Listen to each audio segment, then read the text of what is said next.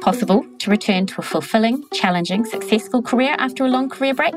After listening to this story, we want your answer to be a resounding yes. I'm Anna. And I'm Karen. We're both coaches with Women Returners, the Return to Work specialists. We work with employers and career returners to enable professionals to return to satisfying and fulfilling work after career breaks of two, five, 10, or even 15 years. And we're excited now to share some of their inspirational stories with you.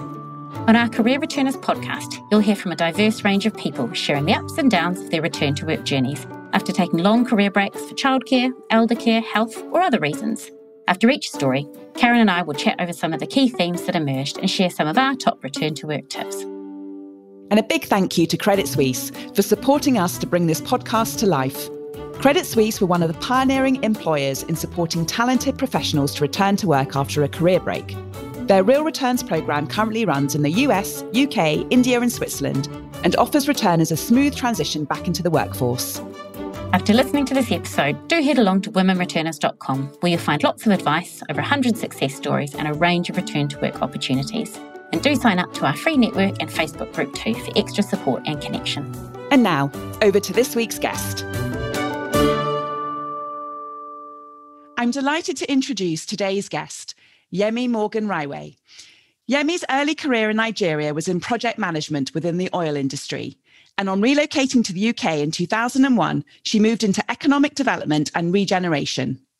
She took a five year career break, during which time she combined caring for a relative, fostering, and opening up her own small organic food manufacturing business. But she began to miss her former professional career. And in 2016, she successfully found her route back in via Enfield Council's returnship programme, where she joined as a senior strategic project manager. Her career continues to flourish there today.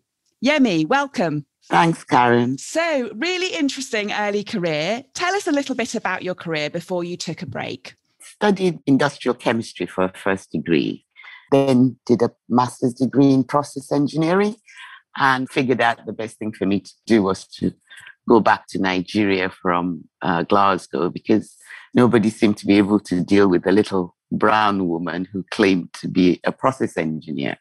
So I went back to Nigeria and I joined Shell, Petroleum Development Corporation in the Niger Delta, and I worked in the engineering division in Lagos, looking after gas processing plants, which is quite interesting. But after a while, the same issues that I came across being a, a female engineer took a slightly surreal turn, which was the corporate system didn't order small enough equipment so I could properly kit it out. It's not that long ago, but you, you couldn't get size four and a half work boots. The smallest you could get was size six. so yes, it, it, was interesting. I, I learned a lot of stuff. I did a lot of weird and wonderful things. I then went off to do what I call desk-based work since I couldn't do site-based work by joining a, a merchant bank that was setting up a department to service the oil industry. So I did that for three or four years and got poached by one of my clients to set up their operations. So I went back to the practical sides of things, but this time um, organizing what we call the first farm out oil field in Nigeria. It's standard practice in the States, but in Nigeria, it's the big oil companies that produce oil. And this was the first time one of the larger producers had sublet their smaller fields to an indigenous company. And it was really exciting. I got to do everything from raising finance and negotiating with government, negotiating with um, communities where we were going to be producing, and then making sure that the standard size oil men, the big guys from Chevron and Houston, could get everything they needed on site so they could do their work. It was a lot of fun, but the insecurity in the country generally meant that my husband and I decided that we really couldn't wait for a third time of a violent incident before we decided to come back to the UK. So that's how I ended up as a potential returner candidate. I moved back to the UK 20 years ago. And I started working in economic development, as you said, and regeneration. I really enjoyed it. I got to work with communities. I got to do economic development. I got to do what I call holistic regeneration, which is not just doing the physical environment stuff, but making sure that you provide uh, communities with the resources they require to maintain and improve on that uh, renewal going forward. And then family circumstances dictated that I step back from work a bit. Uh, it, it, coincided with the end of one of the projects I was working on, which was uh, the London, North London Strategic Partnership. Did those things, looked after my mother in law, fostered, still foster, and then set up a little workshop to make my favorite foods and then realized that as good as I was at making the food, I was absolutely rubbish at selling it. So I decided I needed to, to do something that I really enjoyed. And I loved working. I mean, there was no, it wasn't about the work, it was just about the circumstances. What opportunities are there in Regen? And the opportunities were there, but I couldn't access them because I was what we now call a returner. And that's how I accidentally, by good luck and fortune, came across the returner program four years ago, almost to the day, in fact. And um, yes, I'm a very happy returner and I'm a great campaigner for the Women Returners program. And that's why I'm here with you to talk about it today. That's wonderful. Great to hear, Yemi. And what a what a fascinating early career. I spent a few years myself actually working for Shell, though not in not in Nigeria, based more in the UK. But really interesting to hear that career um, progression, the reason for your move back to the UK, and also the reasons for your career break. And it's a good reminder that, you know, often people assume that career breaks that tend to be taken by people maybe caring for young children. But of course, there are so many different reasons. It could be caring for a relative, it could be for relocation, it could be for ill health. You know, there, there is all sorts of reasons. And I think you're a great illustration of that. Tell us a little bit about, if you think about your career break, what skills and strengths did you develop while you were on your career break? I'd like to think patience.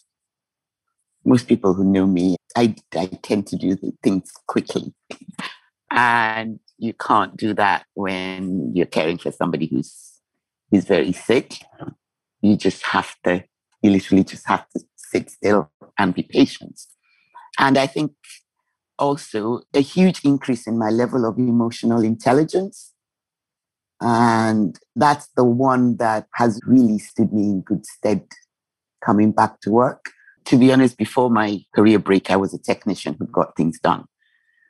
And I really didn't, I, I didn't consider the, the, the people factor. I always used to think, well, it's work, go and do it. You know, the reasons why you're not doing it were secondary. And now I tend to approach it the other way around. I sort of look at people and try and assess where they're at before I start making my demands. It has it has been a great strength in, in, in my new role. I'm, I'm the strategic program manager, which means that I don't, in a sense, do things, you know, the hard things, the physical things. I don't do that. My job is to make sure that the people that are, are supposed to doing, do it are getting it done and are reporting appropriately. And I don't think I would have been successful without that career break and the lesson it taught me about patience and understanding people and being being alert to not just the work, but what else is going on around you. And the second thing is you need to admit defeat when you're done. if you can't do it, just put up your hand and say, I can't do this. you know, it's not my strong suit. It's not what makes me happy. It was nice making products and it was nice seeing people's faces.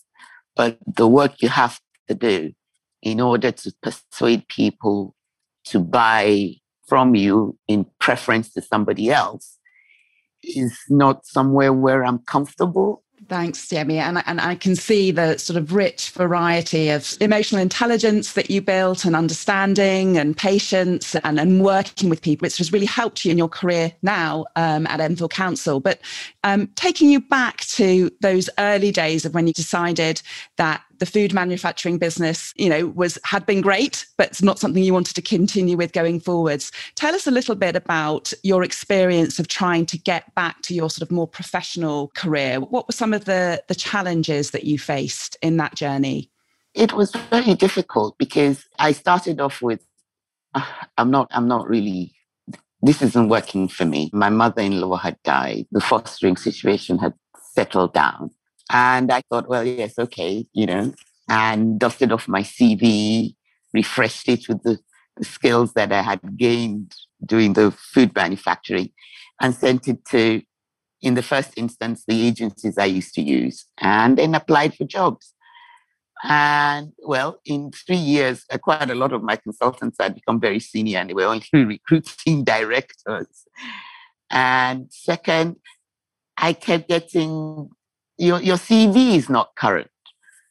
And I was like, mm, I don't quite understand that. And, you know, and I just moved on. And then it three months, four months, five months, six months, nine months into this, I was in a fair state of panic because by this time I'd actually packed up the business and I was depressed. I wasn't functioning very well. And it was just sort of, no, no, no, this is not good. You know, I mean, it got to the point where I had to sit in front of my GP and say, look, something is going on. This is not normal. And he said, well, you sound to me like you're depressed. They put me on antidepressants. And because the waiting list for sort of non tablets and non medicated therapy was something like 18, 18 months in my area. So it, it was getting to the point where I, I was like really down, really fed up. The antidepressants helped me get out of bed. I didn't know what to do. I had reviewed my CV. I'd got all the sort of expert CV writing help that I could find. I'd uh, dusted off my contacts. I went back out to the networking groups, but it was just nothing which was quite unnerving because by this time, I mean, I'd probably been working for well over 20 years and I'd never been unemployed out, you know, if I wasn't working, it was my choice. I'd chosen not to be working. I was on maternity leave. I'd, I'd finished one contract and I was taking some time out before I started another one. So it just was six months with no bite my CV was really scary, really scary. And my poor husband didn't know what to do with me because he knows his wife has to work. You know, she's not a fun person to be around. She's bloody miserable to be around she's, and um, so we were really trying to hold it together. And I, I, I was in a bad way. So finding the returner program and I mean, the interview was because what Enfield did was offer the returner programs to head of service who had roles they were having difficulty in filling. And they interviewed us as a batch and then sent us to various departments where they thought we would fit. Having then, it was only when you got to the interview you actually got the sort of job description that they, they thought you would fit. And I remember being absolutely, totally excited because that CV was was written for me. Sorry, the, the job description was written for me. It was everything that I wanted to do, everything that I like to do, and everything that I was good at doing. So I think the interview went quite well.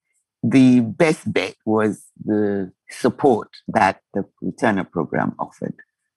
I was a cohort of five. We all discovered through the coaching sessions, we all had the same challenges and the same issues despite the fact that we were a broad range. There were people with young children, as you said. There were people, also older ones, with, whose latest caring responsibilities were, were not children. And it was just amazing. It was a safe space to talk about all of the things that were worrying you, that your concerns. And it just made going back to work really, really easy because all the anxiety that had built up through a process of not getting any interview offers, let alone job offers, all that anxiety that had built up, even though some of it was dissipated by successfully getting a job, the anxiety was still there. I mean, know, they tell me my, my, my CV's out of date. Am I still going to be able to do it? Am I still, I mean, I'll make you laugh. One of the things that I never, ever got on with even when my CV was current, were phone systems and photocopiers. It, it, everybody will print and it'll be fine. I'll go there and the photocopier will jam. So even those things that, you know, will I still have trouble with the photocopiers? Will I be able to transfer a call from my desk to somebody else's? will I be able to find my way around the building in a reasonable uh, frame of mind, in a reasonable time frame? My sense of direction can be a bit pants. And will I still have the lingo? Will I be able to get on with the people? How am I going to organize my work life balance? What, what do I need and all of those questions, they're stuck in the back of your head. But what the coaching does is bring them out to the surface so you can deal with them and they stop being a worry. But, but I think the, the fact that it was a safe space for all of us was just the best thing. And it meant that you could stride back into work with your head, your shoulders back, your head high, and go and do what you know how to do, even though it's been a while since you did it in this particular context. I, I tell everybody who has been out of work and says to me, I want to go back to work. I just, the only thing I say to them is find yourself a returner program. You if there are other alternatives out there, I am not interested. I know the women returner program that I was part of, it works. It works. It, it empowers you. It energizes you. It reassures you and it helps you to put your best foot forward in the shortest possible time. I think that's wonderful for us to hear, Yemi. You know, you, of course, what we hope to do with the coaching when we are working with organizations and, and with returners like yourself is I like that the kind of, you know, it energizes you, it empowers you. And I love that description of you being able to walk with your, you know, your shoulders back, your head held high. It's such a, it's a lovely image. And I think that all those doubts you articulated so well are so common with people that we see as they're coming back to work. You know, thank you for sharing them. And you talked a bit about, you know, while you're on career break, you know, feeling low and and and depressed and you know, you know, wondering whether you might make it back to work. To that point and then time of, you know, four months in, then bringing the timeline forward, you feeling back up to speed. How were you feeling then at that point in time? I was excited.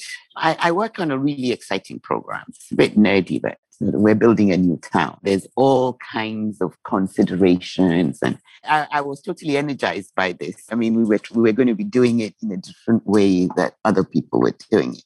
So the, the work was exciting. Inside, I, I felt I was okay. The, the fact that I, I knew that a lot of my depression was attributable to the fact that I wasn't working, but I was now a year into antidepressants. I wanted to come off them, but my doctor advised caution no cold turkey.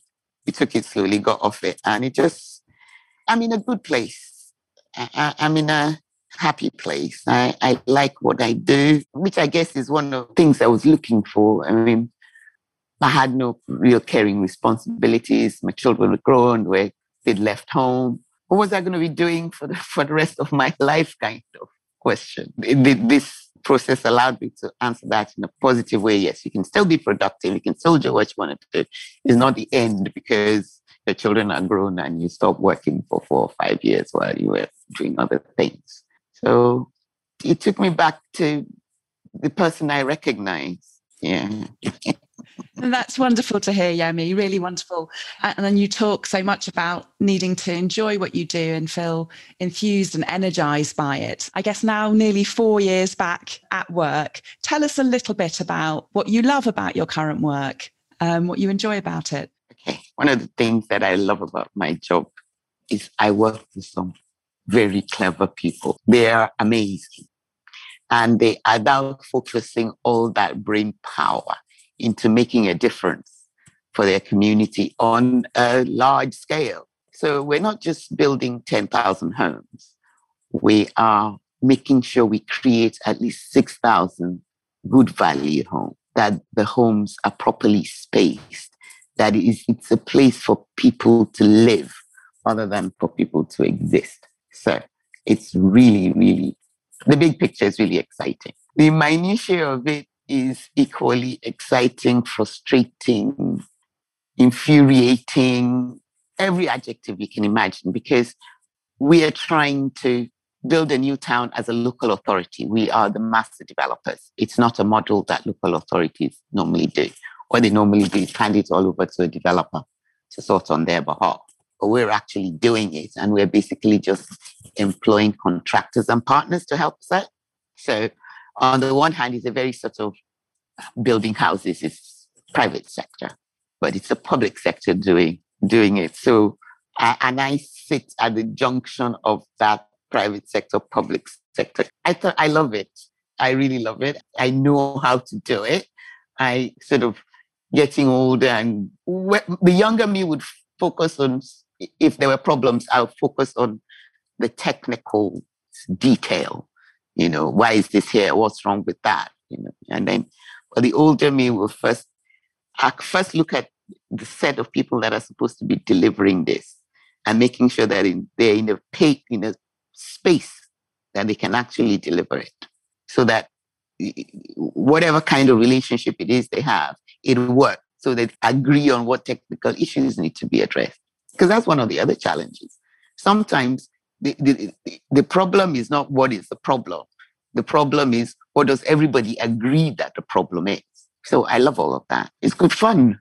That's wonderful, and it's wonderful for uh, you know to hear actually that joy of finding work that aligns with your purpose and your values where you know you feel like you're making a difference and i'd be really interested to hear one of the things we sometimes um, hear from returners is that coming back to work can sometimes be a bit of a challenge to find a sense of balance between your work and your, and your broader life if you've been off work for a little while as you had been when you returned to work, what have you found? What did you find was difficult, perhaps, in terms of maintaining that balance? Or what did you find helped you maintain your balance when you came back to work? Very simply, my husband said to me, it was the day before I started work, I know you're really happy and you're really excited and you're happy to be going back to work, and I'm really happy for you to go back to work.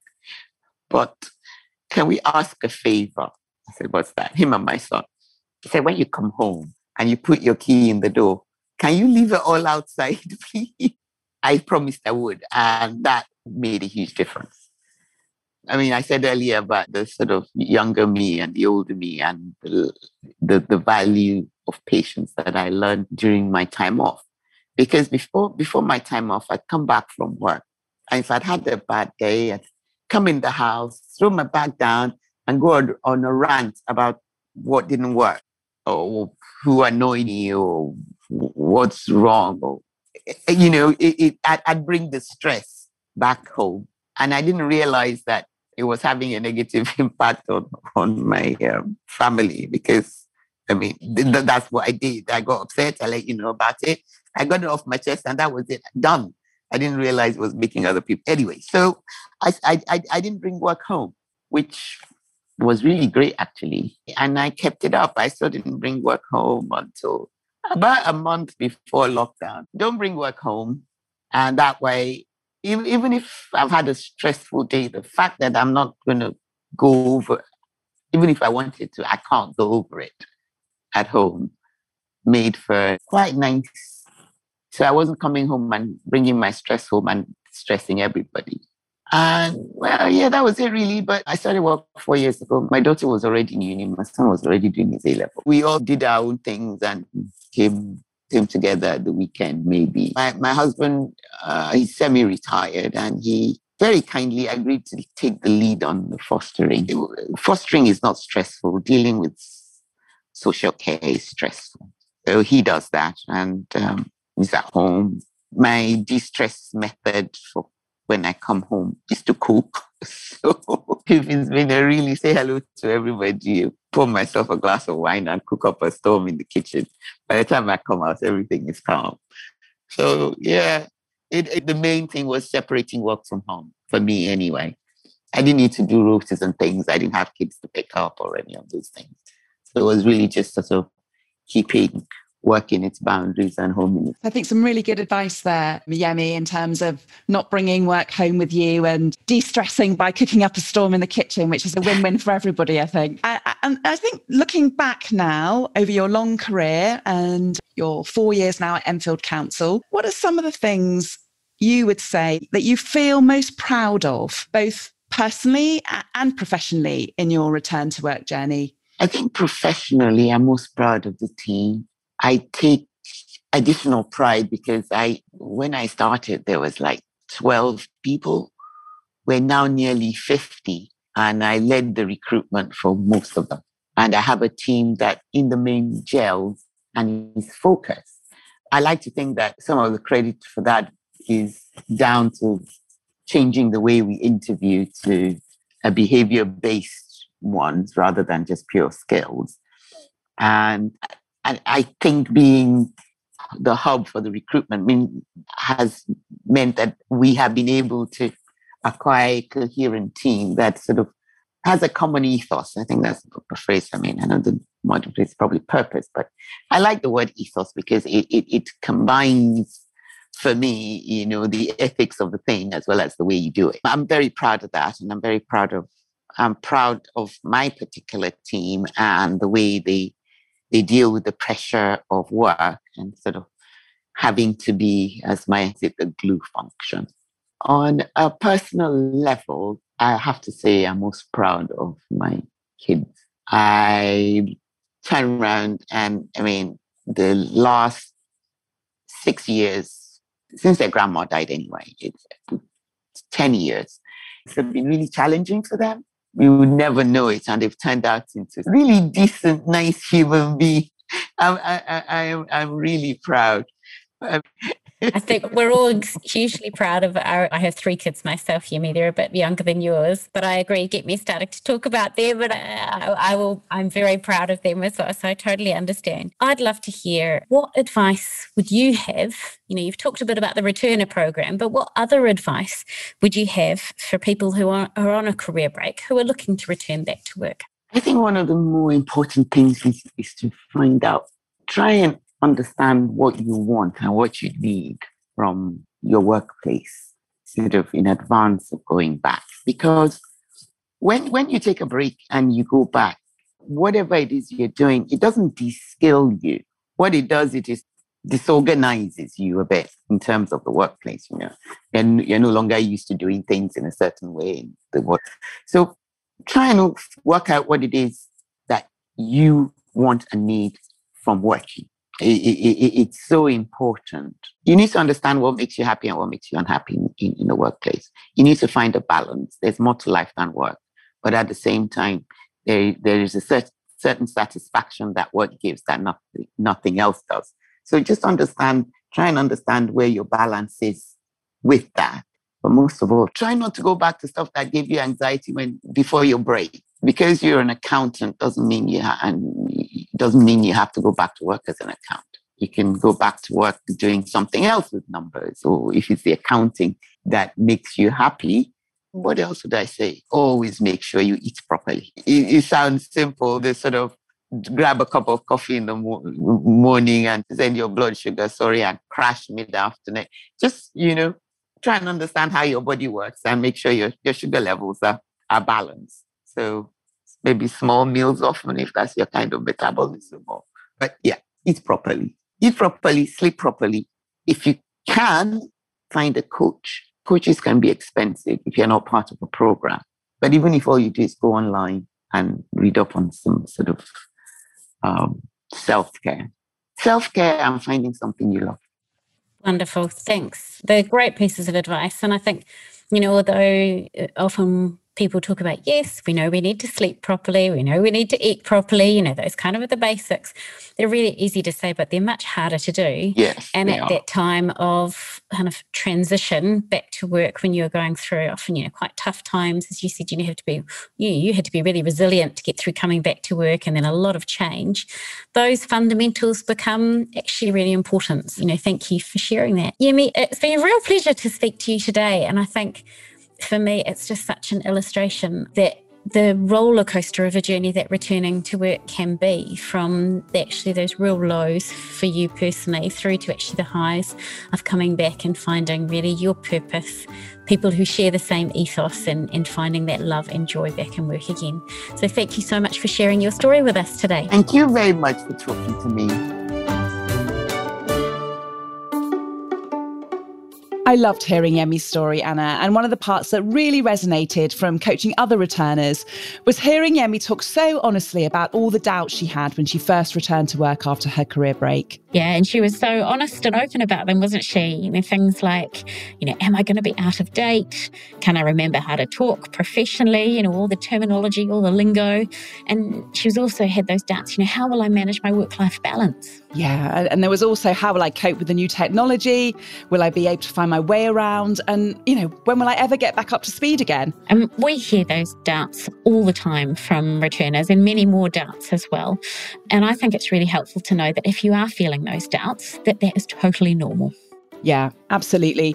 But sometimes what we find is that those doubts and fears can build up and it can make you start to feel really anxious. So it's worth thinking about what you maybe can do to, to help to manage those doubts. So, certainly, one thing that can help is to practically address some of the doubts. So, if, for example, you're feeling nervous about your technology skills, take the time to maybe do a short technology upskilling course. So, you know, you get more familiar with things like the Microsoft Office suite or Slack or Zoom.